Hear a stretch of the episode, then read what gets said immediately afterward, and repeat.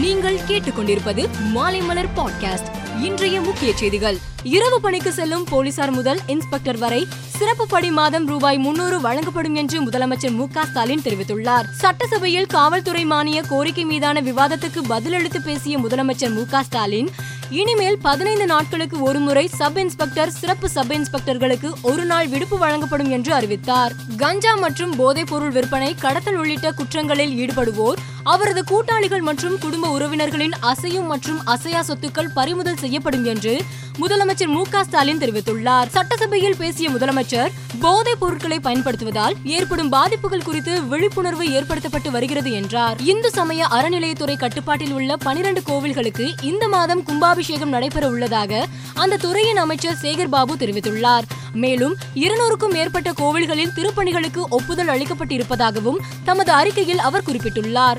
பாஜக அரசை கண்டித்து ஈரோடு மாவட்டம் கொடுமுடியில் காங்கிரஸ் நடைபயண பிரச்சார நிகழ்ச்சியை தமிழ்நாடு காங்கிரஸ் தலைவர் கே எஸ் அழகிரி தொடங்கி வைத்தார்.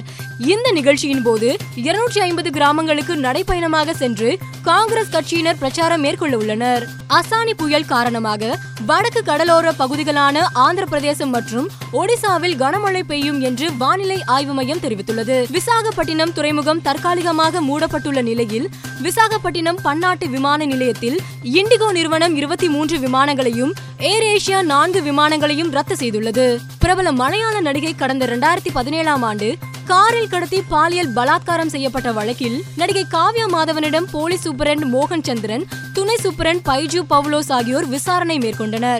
அப்போது நடிகை தாக்கப்பட்ட வழக்கு மற்றும் கொலை மிரட்டல் வழக்குகளில் தனக்கு எந்த தொடர்பும் இல்லை என காவ்யா மாதவன் தெரிவித்துள்ளார். இலங்கையில் பொதுமக்கள் போராட்டம் தீவிர அடைந்துள்ள நிலையில் அந்நாட்டு முன்னாள் பிரதமர் மஹிந்த ராஜபக்சேவின் வீட்டிற்கு தீ வைக்கப்பட்டது.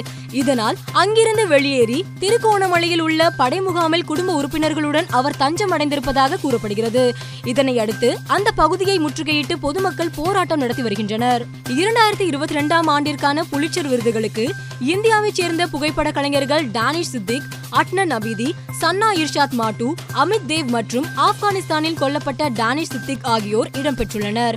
இதில் புகைப்பட கலைஞர் டானிஷ் சித்திக்கிற்கு இரண்டாவது முறையாக புலிச்சர் விருது வழங்கப்படுகிறது. ஆசிய கோப்பை போட்டிக்கான இந்திய ஹாக்கி அணியில் தமிழக வீரர்களான எஸ் மாரீஸ்வரன் எஸ் கார்த்தி ஆகியோர் இடம்பெற்றுள்ளனர்.